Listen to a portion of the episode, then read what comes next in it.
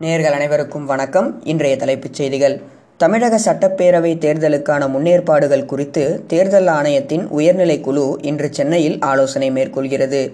Jerusalem புனித பயணத்திற்கான உதவித்தொகை முப்பத்தேழாயிரம் ரூபாயாக உயர்த்தப்படுவதாக முதலமைச்சர் திரு. எடப்பாடி பழனிசாமி அறிவித்துள்ளார். வேளாண் தொடர்பாக அடுத்த சுற்று பேச்சு நடத்த வருமாறு விவசாயிகளுக்கு மத்திய அரசு அழைப்பு விடுத்துள்ளது. வானில் அரிய நிகழ்வான சனியும் வியாழனும் ஒரே புள்ளியில் ஒளிரும் நிகழ்வு இன்று மாலை ஏற்படுகிறது. உலகக்கோப்பை குத்துச்சண்டை போட்டியில் இந்தியா மூணு தங்கம் இரண்டு வெள்ளி நான்கு வெண்கலப் பதக்கங்களை வென்றுள்ளது.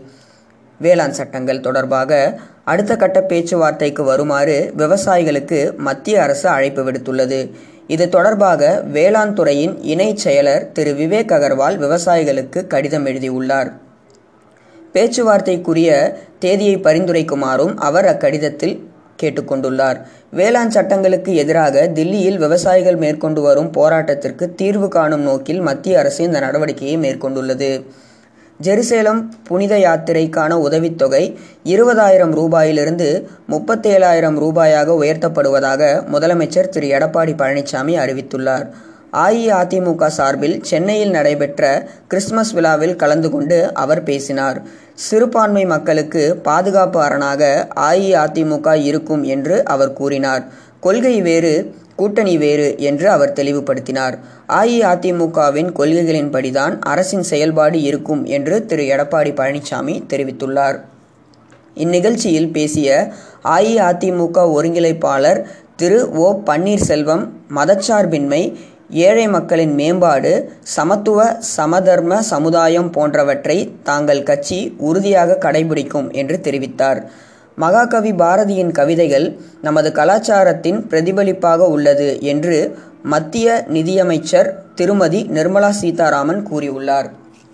சென்னையில் உள்ள வானவில் பண்பாட்டு மையம் சார்பில் பாரதியின் பிறந்த தினத்தையொட்டி நடத்தப்பட்ட சர்வதேச பாரதி திருவிழாவின் நிறைவு நாள் நிகழ்ச்சியில் காணொலி காட்சி வாயிலாக அவர் உரையாடினார். பிரதமர் திரு. நரேந்திர மோடியின் மனதில் பாரதியின் கவிதைகள் ஆழமாக பதிந்துள்ளதாகவும் அவர் தெரிவித்தார். இதன் காரணமாகத்தான் பல்வேறு தருணங்களில் பிரதமர் பாரதியின் கவிதைகளை எடுத்துரைப்பதாகவும் அவர் கூறினார். அனைத்து தரப்பு மக்கள் குறித்தும் அவர்களின் குணங்கள் குறித்தும் பாரதி தன் பாடலில் எழுதியுள்ளதாகவும் அவற்றை இப்போது படித்தாலும் புதிதாக இருக்கிறது என்றும் திருமதி நிர்மலா சீதாராமன் தெரிவித்துள்ளார். இருவரிச் செய்திகள். சர்வதேச சந்தையில் கச்சா எண்ணெயின் விலை பீப்பாய் ஐம்பத்தி ஓரு டாலராக உள்ளது. ஆப்கானிஸ்தானில் நேற்று நேரிட்ட குண்டுவெடிப்பு சம்பவத்தில் ஆறு பேர் உயிரிழந்தனர் பதினைந்து பேர் காயமடைந்தனர். நேபாளத்தில் நாடாளுமன்றம் கலைக்கப்பட்டுள்ளது. பொதுத் தேர்தல் கட் பொதுத்தேர்தல் கட்டங்களாக அடுத்த ஆண்டு ஏப்ரல் மற்றும் மே மாதம் நடைபெறும் என்று அறிவிக்கப்பட்டுள்ளது. அதிநவீன போர் விமானங்களை கொள்முதல் செய்துள்ளதாக பங்களாதேஷ் அறிவித்துள்ளது.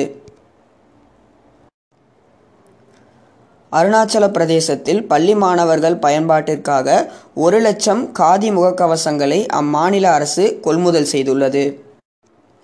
மும்பை மாநகராட்சிக்குட்பட்ட பகுதிகளில் இரவு நேர ஊரடங்கு அமல்படுத்துவது குறித்து அடுத்த சில தினங்களில் முடிவெடுக்கப்படும் என்று அறிவிக்கப்பட்டுள்ளது. இத்துடன் தலைப்புச் செய்திகள் நிறைவடைகிறது. நன்றி வணக்கம்.